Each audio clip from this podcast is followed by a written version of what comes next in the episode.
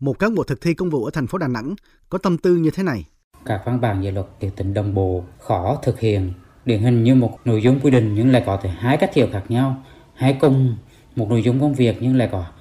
hai văn bản về luật hướng dẫn thực hiện không nhất tình trạng này dẫn đến các bộ tham mưu phải xin ý kiến nhiều lần.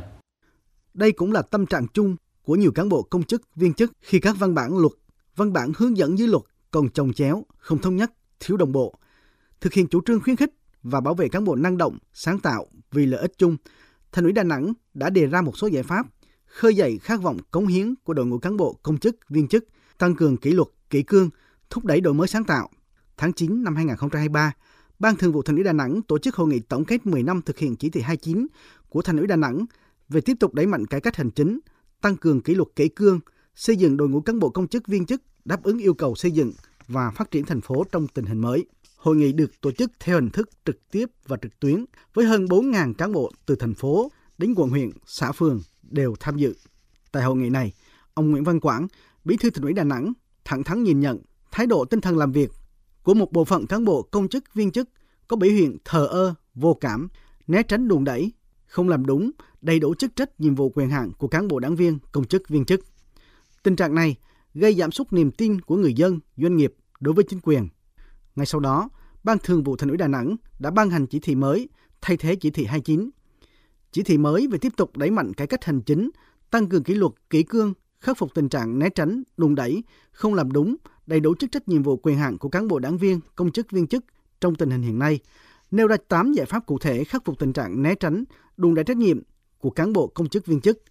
Ông Nguyễn Văn Quảng, Bí thư Thành ủy Đà Nẵng khẳng định, điểm nổi bật trong chỉ thị mới là cơ chế nhận xét, đánh giá của cấp ủy để bảo vệ khuyến khích cán bộ dám nghĩ, dám làm, dám chịu trách nhiệm vì lợi ích chung.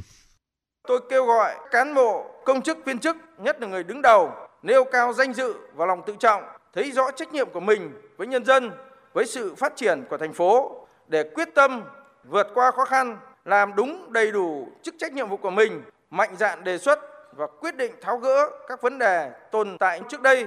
hoặc những vấn đề mới đặt ra nhưng có mâu thuẫn trong quy định của pháp luật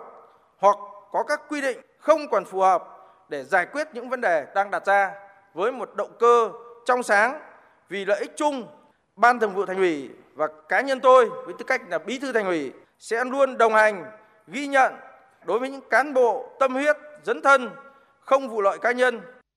Thiếu tướng vũ xuân viên, giám đốc công an thành phố đà nẵng cho rằng, bên cạnh bảo vệ người đứng đầu dám nghĩ dám làm, cần tăng cường giám sát kiểm tra trách nhiệm người đứng đầu tính gương mẫu chịu trách nhiệm của người đứng đầu tránh tình trạng vô cảm né tránh trách nhiệm ông vũ xuân viên đề nghị cương quyết xử lý kỷ luật và loại bỏ cán bộ không đủ năng lực đùn đẩy trách nhiệm ra khỏi đội ngũ thực thi công vụ. Quan điểm của công an thành phố là nếu doanh nghiệp và cá nhân người ta chứng minh được cái thiệt hại do cái thiếu trách nhiệm của cán bộ công chức mà người ta kiện và tòa xử họ thắng thì công an thành phố sẽ khởi tố về cái tội thiếu trách nhiệm. Chứ làm gì có cái chuyện mà doanh nghiệp người ta phá sản, dân người ta ca thắng mà cán bộ chúng ta rất là bằng quan thợ. Thời gian gần đây, thành phố Đà Nẵng thực hiện nhiều biện pháp khắc phục tình trạng đùn đẩy, né tránh trách nhiệm, không dám làm, không dám tham mưu đề xuất, không dám chịu trách nhiệm trong đội ngũ cán bộ công chức viên chức, Chủ tịch Ủy ban nhân dân thành phố Đà Nẵng yêu cầu lãnh đạo sở ngành không trình Ủy ban nhân dân thành phố, lãnh đạo thành phố những công việc thuộc thẩm quyền của giám đốc sở, thủ trưởng cơ quan, chịu trách nhiệm cá nhân trực tiếp và toàn diện trước Ủy ban nhân dân thành phố và trước pháp luật đối với các vấn đề thuộc thẩm quyền được phân công, ủy quyền được giao nhiệm vụ, kể cả khi đã phân công hoặc ủy nhiệm cho cấp phó. Ông Hồ Kỳ Minh, Phó Chủ tịch Ủy ban nhân dân thành phố Đà Nẵng cho biết, các sở ngành, đơn vị, quận huyện không được chuyển công việc thuộc cơ quan đơn vị mình sang cơ quan đơn vị khác. Có cơ chế đề cao trách nhiệm của người đứng đầu trong thực hiện nhiệm vụ, áp dụng nghiêm túc chế độ làm việc theo cơ chế thủ trưởng của sở ngành, không nên lạm dụng việc họp để lấy ý kiến tập thể. Người đứng đầu các đơn vị phải thể hiện trách nhiệm của mình trong việc xử lý các vấn đề khó, có vướng mắc, đứng ra chịu trách nhiệm để cấp dưới tự tin, yên tâm làm việc vì lợi ích chung. Bảo vệ cán bộ dám nghĩ, dám làm vì lợi ích chung là quan điểm xuyên suốt của đảng ta. Vấn đề đặt ra hiện nay là tiếp tục xây dựng đội ngũ cán bộ lãnh đạo, quản lý đủ phẩm chất, năng lực và uy tín, quyết tâm đổi mới, khuyến khích cán bộ có tư duy sáng tạo, cách làm đột phá, giải quyết những điểm nghẽn, nút thắt trong cơ chế vì lợi ích chung. Đồng thời phải có cơ chế đánh giá công tâm toàn diện, phù hợp thực tiễn đối với những cán bộ năng động, sáng tạo vì lợi ích chung với tinh thần ai sợ sai, đùn đẩy trách nhiệm, hãy đứng sang một bên. Mặt khác, phải xử lý nghiêm việc lợi dụng chủ trương khuyến khích và bảo vệ cán bộ để thực hiện hoặc bao che cho hành vi vụ lợi, tham nhũng tiêu cực, vi phạm kỷ luật đảng và pháp luật của nhà nước. Bà Trương Thị Mai, Ủy viên Bộ Chính trị, Thường trực Ban Bí thư, trưởng ban tổ chức Trung ương nhấn mạnh. Tiếp tục phát huy dân chủ nhưng mà cũng phải là gắn với kỷ luật kỷ cương, tạo môi trường để cán bộ đổi mới sáng tạo. Cái điểm này á, là cũng đang còn những cái thách thức rất lớn. Trong quá trình chúng ta có những cán bộ vi phạm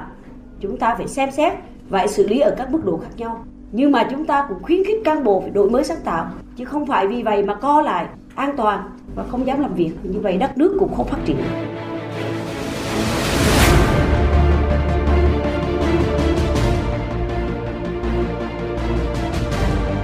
Một trong những nội dung quan trọng mà nghị quyết đại hội 13 của Đảng chỉ rõ đó là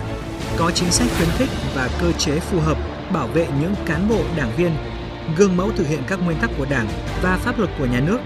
dám nghĩ, dám nói, dám làm, dám chịu trách nhiệm, dám đổi mới sáng tạo, dám đương đầu với khó khăn thử thách và quyết liệt trong hành động vì lợi ích chung.